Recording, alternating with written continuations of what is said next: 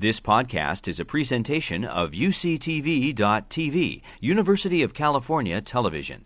Like what you learn? Help others discover UCTV podcasts by leaving a comment or rating in iTunes.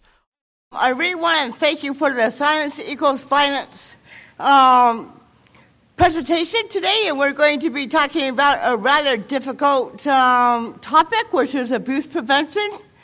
And um, I just want to preface that um, if anybody needs to leave the room, that's okay because a lot of people um, people have experienced sexual assault in their own lifetimes, and um, and it's um, it's okay to leave the room because um, self care is an excellent way to be an effective self advocate. Yeah, man.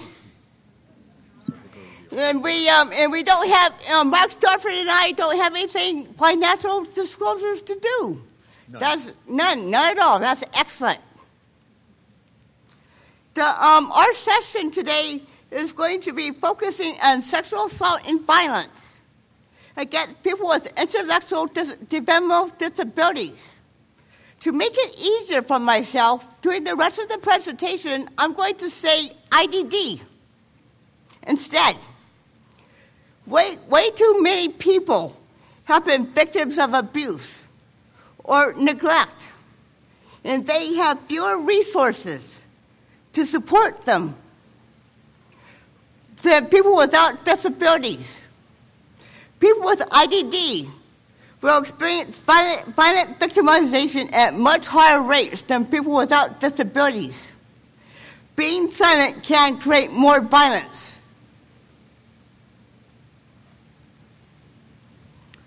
We, we, will, we will be sharing about the epidemic of violence and provide recommendations about all of us on how to reduce and decrease victimization of people with IDD. Um, our learning objectives are these. And I'm just going to let them commit, I'm just going to let you uh, read them in your books instead of going over them. And um, like, like I said before, before, um, before we get started, I just want to send a preface that um, a lot of people may have strong emotions while talking about abuse prevention. You know, it's of course um, all right to uh, leave the room if you need to. Being um, having self care is a being an effective advocate. In this, um, in this session, we're going to, um, this session is one way to shatter the violence, to shatter the silence that creates more, the, the violence.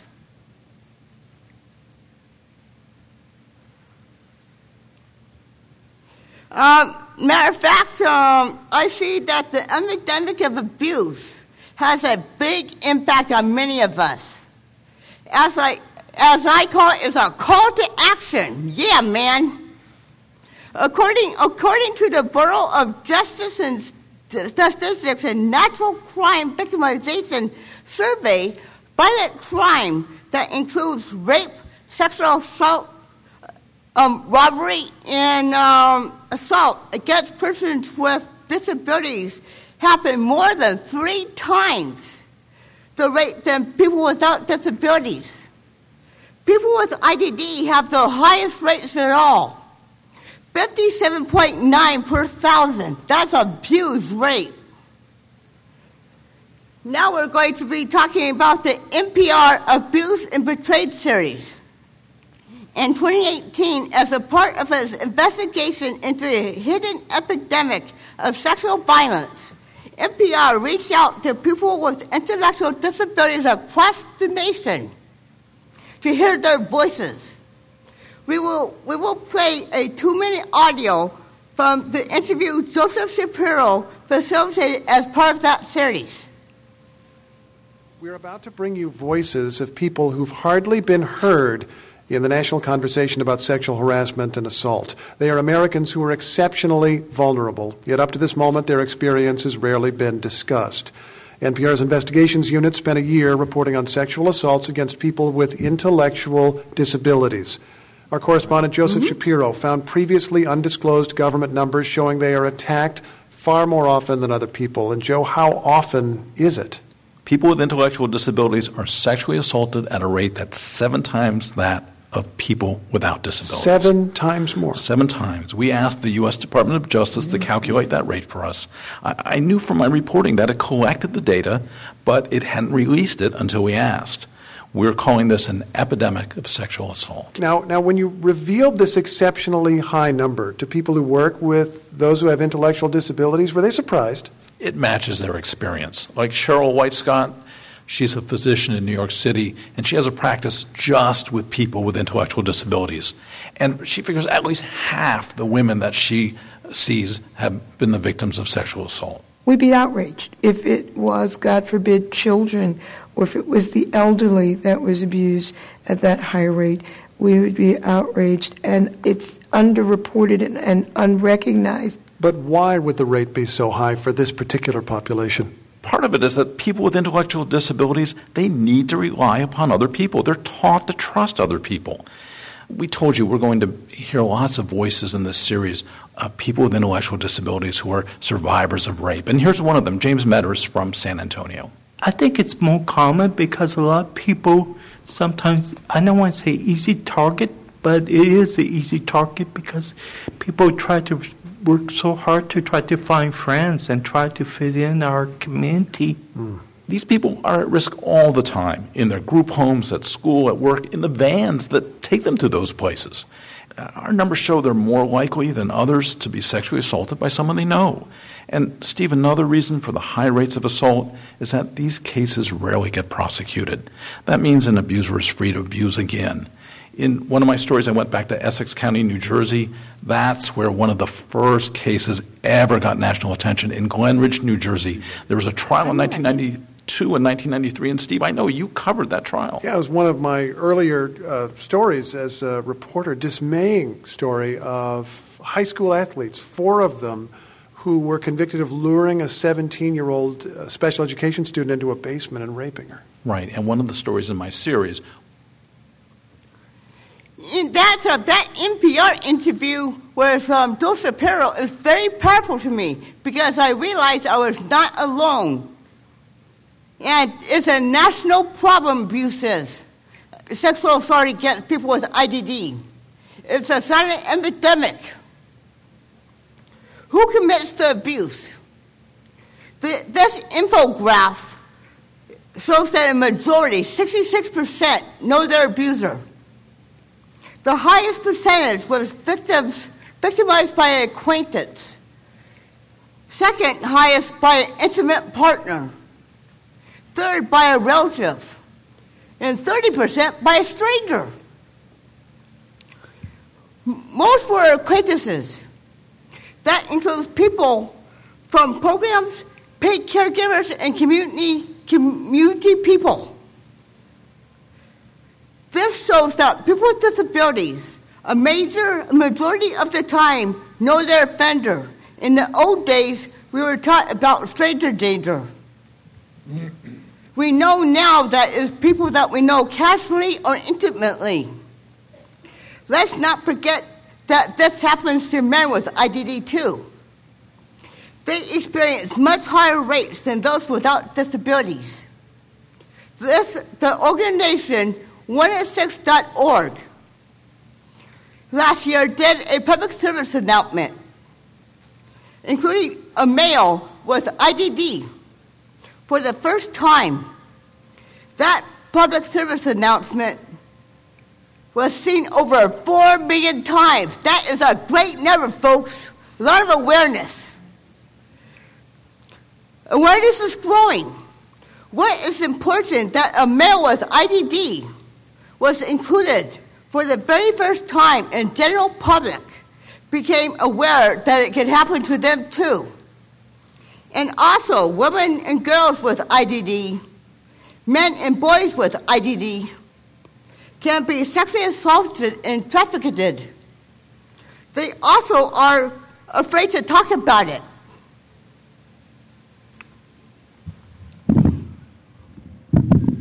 There's an important blog on the National ARC website written by uh, three self advocates, one being Kecia, and two male um, with intellectual and developmental disabilities, talking about the difficulty in reporting, just talking what it, just expressing themselves uh, as men who've experienced sexual abuse and violence. And there, that blog also has recommendations for all of us, including the general public.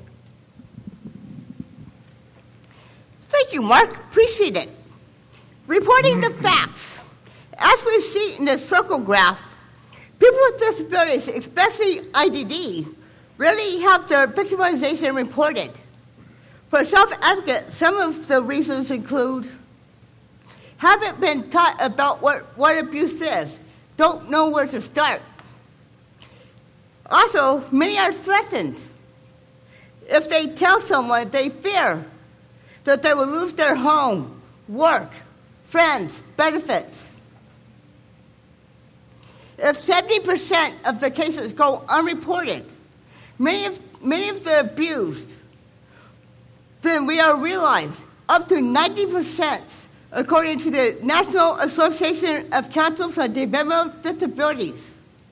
Many, are, many were taught not to, not to recognize abuse.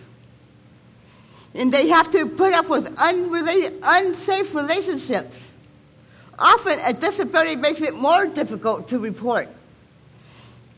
Even if someone does report, investigation is often delayed or does not happen at all, thinking that we could be making up the story. Also, very troubling is that when abuse happens, programs in programs it is often uh, seen as an employment issue. And Nothing there, no, no report. This is extremely troubling, this last, um, the last comment that Kecia made about programs. At a recent conference, someone came forward after hearing the presentation and was said that their administration and their program they work for told their staff do not report, do not outreach, bring the information to them, and they will take care of it. By admission, and this was a large uh, program throughout the state, and that that APS and law enforcement had, from her experience, never been called. And as Kecia said, it was treated as an employment issue. It was not treated as a crime. So, as we're talking about the dilemmas right now, we're going to go on to talking about some possible solutions, recommendations, uh, but training, training, training for all care providers, agencies in the state is paramount. Yeah, I am. I'll definitely agree with that, Mark. training is paramount among everybody, among self advocates, healthcare providers, social workers, APS, regional center workers. Over, over the past few years, our team has spoken and worked with many self advocate survivors who share their personal experiences and concerns. Highlights of the problems they shared include not being seen credible because of their disability they're not taken seriously. And many communicate in non traditional ways and need accommodations in order to communicate. Lack of a trusted ally to talk with. Being taught to be, being taught to be compliant by, uh, by our parents and in school. To, to, uh, to go along and to be and to go along to what we're told it's very dangerous for children and adults to be compliant and not taught how to identify abuse. Because when abuse happened to me several times, I didn't know what it was, and I didn't know what to, what to do. So um, we, um, so the thing is, is that we need we need to be trained in sex, sex education and relationship uh, um, education. And, we, and the thing is, is that we don't really know what abuse is. Too many victims live in a sheltered world, making it difficult to report or even tell somebody. And as my friend and fellow self advocate says, James Meadours, without reporting, the cycle of abuse continues. So last May, Kecia did the keynote at the Self Advocacy Conference in Sacramento. Uh, there were approximately 350 uh, self advocates and care providers there. And it was announced several times during the keynote that if this topic is disturbing, there were people from APS, law enforcement, um, regional center, and someone from DDS outside and would go and talk to people. Six people reported about ongoing abuse happening currently throughout the state. So um, I guess this reinforces the, the point that abuse continues unless we provide avenues and supports for people to share information and to know it's safe. Thank you, Mark. Um, ongoing, bar- ongoing barriers to support. This infographic, produced by Leigh Ann Davis of the ARC's National Center for Criminal Justice and Disability, highlights the cycle of events that typically occur. First, the victimization um, happens. then, not recognized as abuse, not reported or disclosed. Then the person is then the person is not usually believed or taken seriously. No therapy is provided or inappropriate therapy is provided. Finally, no trial, no conviction. Offenders can often reoffend and do abuse to other people. Looking at this graphic feels quite depressing to me. This is why I believe that we are needed to all work together. We need each other to break the cycle. To, to summarize this information, minimal interagency collaboration, lack of data and sharing, minimal training for health care providers, social workers, and self advocates, inadequate follow up for victims, lack of communication, communication to victims when reporting, means impossible outcomes that could, could occur. So when we look at interagency collaboration, we have learned over the years that it's very difficult for, as we say, for agencies to come out of their silo, for disability uh, organizations, advocacy agencies themselves, state agencies, to work with others, share data, move and work together collaboratively, and engage, engage, engage the community. We're finding that it's at the community level. We can keep it at the academic level, but we don't make impacts into individual people's lives.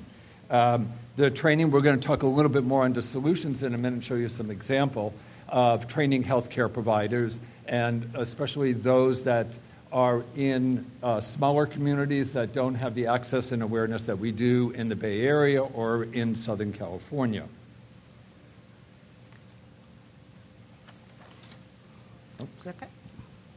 Now, now, everybody, I'm going to tell you my story about my rape. I am a survivor of se- sexual assault several times. A few months ago, the National ARC, ARC Center for National Center for Criminal Justice and Disability, published my Me Too story that I'm going to tell you now. Last March, also the Huffington Post published my story and my recommendations for change.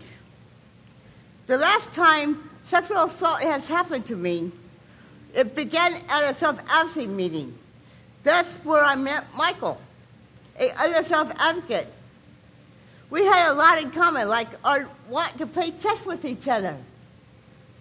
After my self advocacy meeting, I invited Michael to back to my apartment in, in Southern California to play chess with me.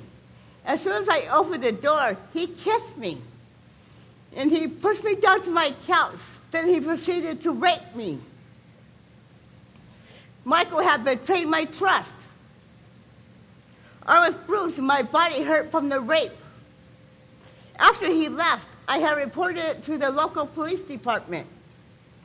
The woman police officer told me that they would have to talk with Michael. They did, and the police department told me that my case was closed because our stories, Michael and I's stories, were not the same. Michael had told the police department that the sex was consensual. I just want to tell you right now, it was not. I didn't want to have sex with the guy. And, and the thing is, is that um, when, um, when, when Michael said that it was consensual, I was so mad at him. I called my case manager at my regional center. She, filled, she listened and filled out the special incident report that was required. But she did not give me any supportive solutions, like where to go to my doctor or go to the ER to get some medically checked, or where to reach out to get therapy. Not even asking how I was, or if I had someone trusted to talk with. I waited and waited for a follow up call from my case manager at the regional center. She never called. I kept on calling her. She never returned my phone calls. At that time in my life, I didn't know what else to do. I never got a copy of the report.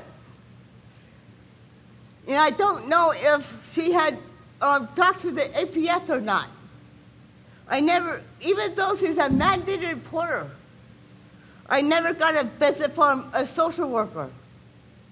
The system failed me, plain and simple. For several years, I sank into a deep depression. I can't get motivated in life. Feeling sane about what happened to me and nowhere to turn, I finally opened to a service provider I was working with at the time. Even though I, even though I did not report, even though I said to the uh, service provider I was raped, she knew that something was wrong with me because the way I was behaving. My provider got me the support I needed. I believe now, ever and ever, the system had victimized me, and I should be able to get the support I needed. I'm healthy today because I was referred to an excellent program with trauma informed specialized therapy and a structured follow up that continues today. Currently, I use my leadership role to bring together different agencies to develop solutions to this problem, such as being a founding member of the Silence Equals Violence statewide network and co-chair of the Peer Support Network nationally. My story, unfortunately, is not unique. People with IDD experience abuse and sexual assault at much higher rates than without people without disabilities. As Dave Meserve, a national self-advocate, says, we are easy targets, and that includes men with IDD as well. Silence equals more violence. It is up to all of us in our own way to, to break the silent epidemic. I want to thank you for uh, listening to my story. We gotta hurry up. Okay. So now on to some solutions. We know what the problem is. Lots of us have uh, been witness over the years. We've read, excuse me, we've been involved. So we want to go and spend the rest of the time now talking about recommendations about our next steps. Here, um, here, are some, here are some solutions. There are many dedicated people throughout the country that are going to bring attention to this epidemic and finding more ways to work with each other. Convening slide. Two. Two, very good. One way people um, are working together in, in the country is that they had their first national convening for the Peer Support Network last August at the NAPSA conference, the National Adult Protective Services Association. The convening was sponsored by Massachusetts Disabled Persons Protection Commission.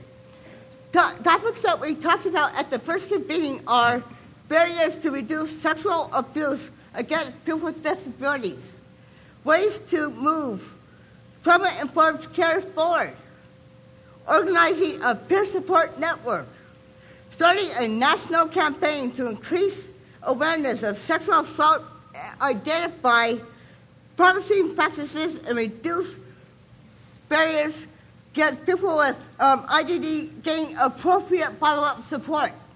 So the convening uh, was the idea of Nancy Alterio from, from Boston. Their state is unique, one of the only ones in the country that look at a collective or a collaborative approach between therapy, law enforcement, district attorney, uh, and adult protective services all under one roof, and also do statewide training of rape crisis centers and working with people with intellectual disabilities. Uh, that convening um, was a pre conference, assuming in the beginning there would be 25 or 30 people nationally. Uh, the room was overfilled with 70 and over 200 on live streaming for the entire event. The follow up will be this year in California, in Anaheim, at the Sexu- National Sexual Assault Conference, sponsored by CalCASA.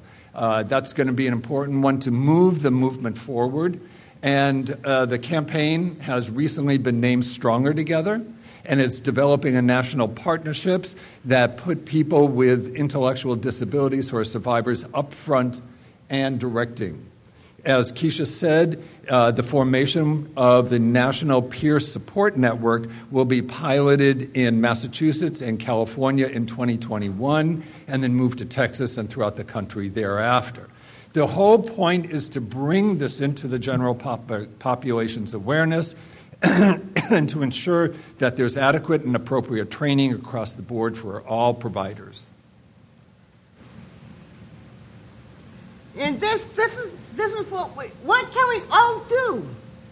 Many people ask and have done, and everybody realizes that abuse is a huge problem between all of us. Here are some ideas.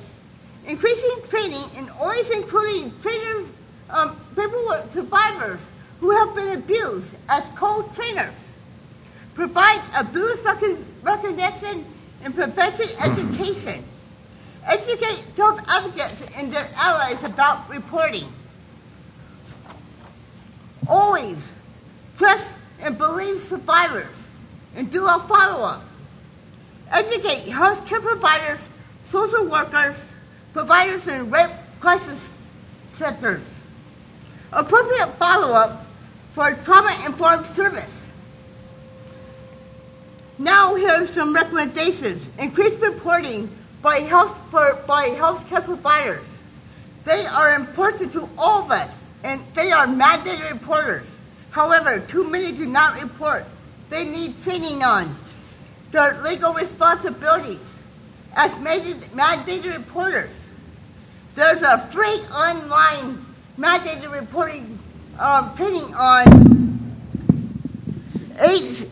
um, cdds.california.gov slash mandated reporting the role of APS and how to contact them. Understand the needs of LGBTQ and not gender non-forming patients with IDD and always use everyday language. Mm-hmm. So, we're looking at healthcare providers. We uh, are going to move quickly through one or two more slides so we can show you uh, a video. And it was a, a, project that was funded by the WITH Foundation and with um, leadership and direction from NCCJD, which is. National, yeah, the National Center for Criminal Justice and Disability. That, that's a long name. That's so, a tongue twister. And it focuses on patient healthcare provider relationship. So, moving swiftly, all of these are in the book, and I'm sure they'll be online as well with significant resources we've provided. Yes, that's true. So, uh, very quickly, to increase the victim understanding, uh, use short videos. These are recommendations that have come from self advocates as well as leaders in the field. Uh, we believe and we have seen over and over again that initiating conversations with self advocates um, with appropriate facilitation, and that's trained facilitation at advocacy meetings, is powerful and allows people a forum to openly communicate.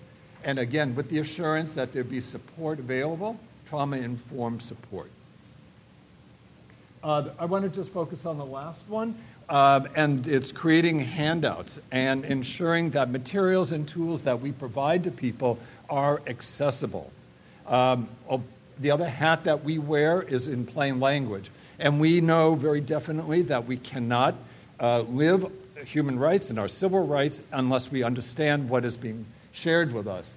And it means engaging the intended audience, which would be people who are survivors, self advocates, in whatever it is we develop and have available in our offices or in regional centers throughout the state. Um, some um, here's here's some recommendations for providers. Know know your legal responsibilities. Have employees take the online training um, very well and always update annually, every year. Do deeper background checks when hiring. When a person reports, provide privacy and accommodations. In, in cases of being report, uh, report of the, of the abuse being reported to you, it's not just an employment issue. So, really quickly, uh, there is the beginning of collaboration and coalition building is happening in California. It's called the Silence Equals Violence Network. It meets every other month in Sacramento at uh, CFILC, that's the California Foundation for Independent Living. And basically, agencies, advocacy organizations, self advocates come together and begin bridging the gap between disability and elder justice, working to see what we have in common, how can we support each other, knowing that some of these problems of abuse, neglect, and uh, violence are shared between the two. It is, again, just the beginning. It was formed in, in 2016. And the reason it was is that there was an initiative to create an institute where 50 agencies come together. And what all of us learned uh, is that there was an interest at that time of really coming together and coalescing. So this was brought together to begin that before they become a real study. Yeah, let's um, let's talk about one of my favorite topics. Let's talk about sexual violence. This is a new project where self-advocate survivors took a leadership role with funding with the WITH Foundation and oversight by the National Center for Criminal Justice and Disability, we created an easy tool that really helps healthcare providers uh, when a patient with IDD reports abuse to them. Very quickly. Yes.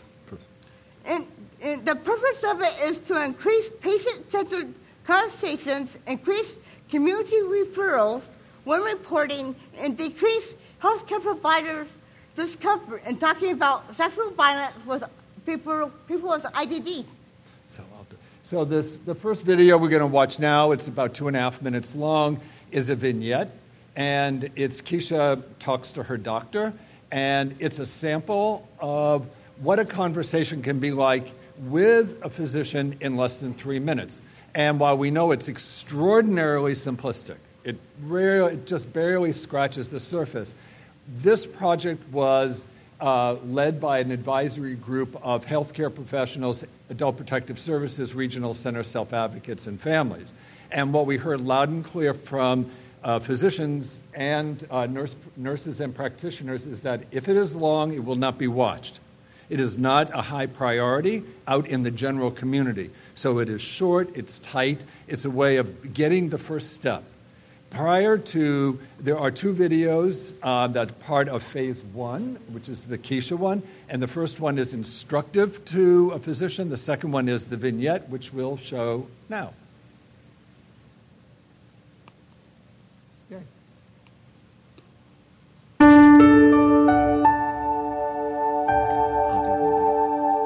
Good morning, Kecia. It's good to see you today. Good morning. How are you? I'm fine. How are you feeling? Well, Dr. Perez, my name is Debbie, and I'm Kecia's new caregiver, and she seems to have an infection again. Thank you, Debbie. I appreciate you sharing that, but I'd like to hear from Kecia first. Your tests show you have another urinary tract infection. Let's see if we can figure out why this keeps happening. It's all right, Kecia. You can talk to me. I'm ready to listen. I don't feel good. It hurts. Is something happening I should know about? I don't know. I've noticed that you have a large bruise on your arm. That must hurt. It really does. Kecia, I'd like to speak to you alone for a few minutes. Would that be okay? You can go to the waiting room, Debbie. The nurse will call you back shortly. Joan, would you come in for a moment? Now, let's take a look at that bruise. Tell me how you got it. I'm not sure. You remember Joan. I've asked her to join us. Is that okay? Hi, Kecia. Nice to see you. Hi, Joan. You know, Kecia, people with developmental disabilities get hurt more often than other people, and it's not their fault. They're often forced to have unwanted sex. I need to ask you about that now, even though I know it's hard to talk about. I know. I think it happened to my friend. I'm sorry to hear about your friend. I hope she's getting some help. I'm worried about why you've had so many infections and how you got this bruise. Would it be easier to use a chart like this to tell me what happened? I think so. Point to any pictures that shows where you were hurt. Someone made me have sex, but I didn't want to. When someone forces you to have sex, that's never okay. That's called rape. That's what's been happening to me. I hated it.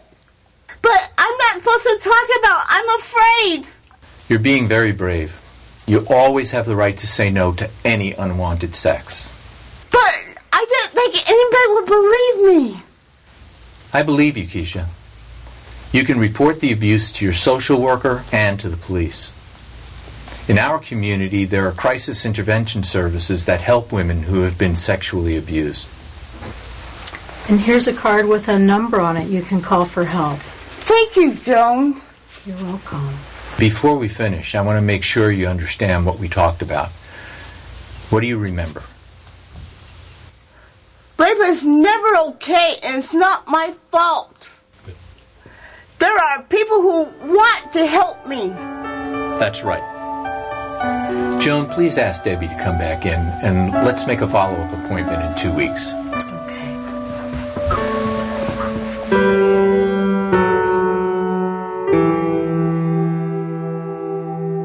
So we know that this is overly simplistic and it's for distribution across the country. And when we started to do research, we realized that the laws and the temperament in uh, states, some of them in the South, were very, very different than California and New York. So as a result, uh, we had to pull way back in what was said and, and how it was shown to ensure that at some point uh, physicians or anybody would look at it. Uh, delicate balance when it's more than just our own community.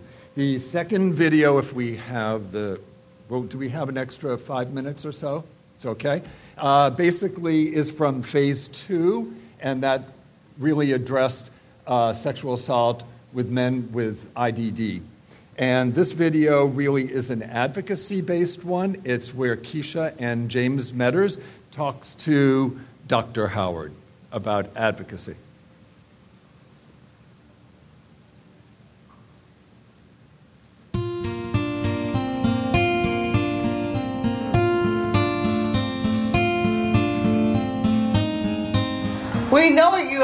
Are busy, Dr. Howard.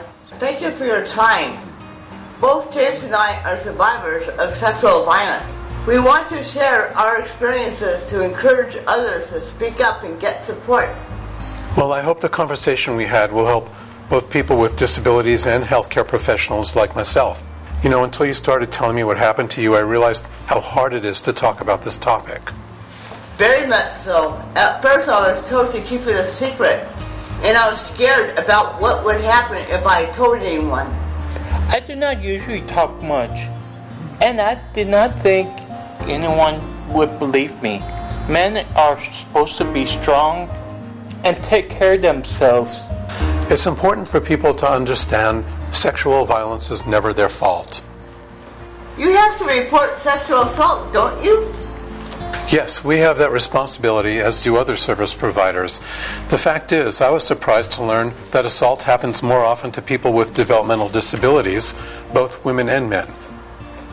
But it's also important that victims tell someone they trust, like a friend, family member, or a caseworker. You did report my rape to the Protective Services. They helped me connect with a rape crisis center. And I called the police too. I learned during counseling that I had trauma because of my rape. It took time, but I'm getting back to my life. My salvation group supports me too. I was scared. It was hard for me to feel better about myself, but I am working on it. Now, Kecia and I are speaking to others about sexual violence, and it helps people when they hear us to tell our stories. If someone gets upset when they're hearing them and there are support people to help, Your advocacy work is very important. It helps other victims come forward to report sexual assault crimes and get the support they need. we do not need to hide weird words like rape just because we have a disability. We don't have to live in silence or feel alone. We can speak for ourselves and stop the epidemic of sexual violence.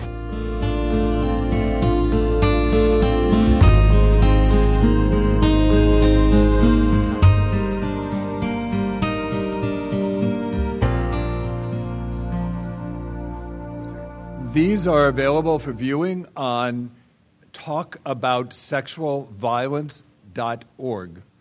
That is a webpage on the National ARC's website.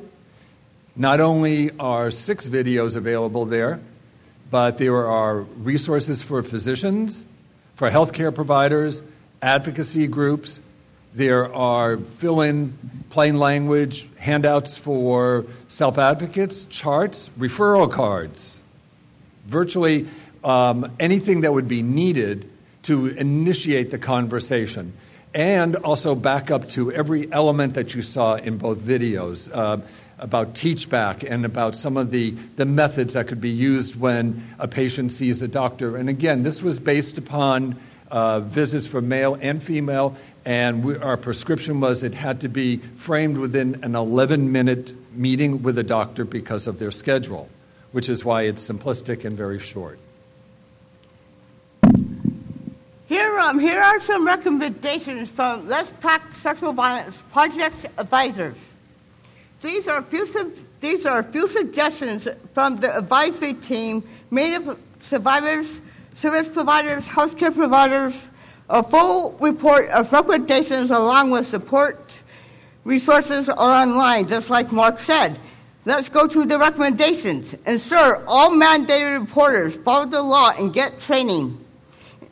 Educate healthcare providers about accessible communication. Ensure healthcare providers have community resources information available in each office. And those resources need to be in plain language so everybody can understand in different languages. Additionally, to increase support for victims with IDD, regional centers and APS should initiate an MOU to share training and knowledge. So, on that last one, which is really important, uh, there are two elements to that. The first is that an advisory group was the Consumer Advisory Committee at Alta Regional Center. One of their key recommendations was to have a one sheet available that was designed by self advocate survivors that would be shared with service coordinators and provided to them annually at IPP meetings. It's really simple to do and it just requires a little bit of training of service coordinators if somebody discloses. The other, the MOU, um, we perceive and have talked to APS, and there was a presentation at ARCA uh, last year about developing a system wide, not an individual regional center, but a system wide MOU so it, there's consistent training and collaboration between APS and all 58 counties and with the 21 regional centers. We consider that to be number one baseline essential for regional centers to all be equally on board, uh, a real priority. Now, now I'm going to give you my Pacific message We're all stronger together. Yay, man. People can overcome trauma and take charge. Join the conversation take action. And finally, we need people to believe us. We need to be independent and grow. We need to be community members. And here's, um, here's our contact information. My, uh, my email, Mark Starford's email, and the National Center for Criminal Justice website, along with the Talk About Sexual Violence website that Mark Suffer just told you about. The following, which we will not go over, but they're available in the booklet and I assume online, are resources that are available online that extend beyond what NCCJD has available, um, even more so. And then one that also some around human trafficking and what is happening in the disability community with children, adolescents, and adults who are uh, unfortunate victims of human trafficking. We do know that the Administration of Community Living is also looking at this also as a paramount issue. So, on that note, we appreciate your patience because we're about six minutes over, and thank you for the opportunity to bring this core, core information. It's, um, it's a great honor to speak to everyone today, and I hope you learned a lot. Thank you. You've been listening to a podcast by University of California Television. For more information about this program or UCTV, visit us online at uctv.tv.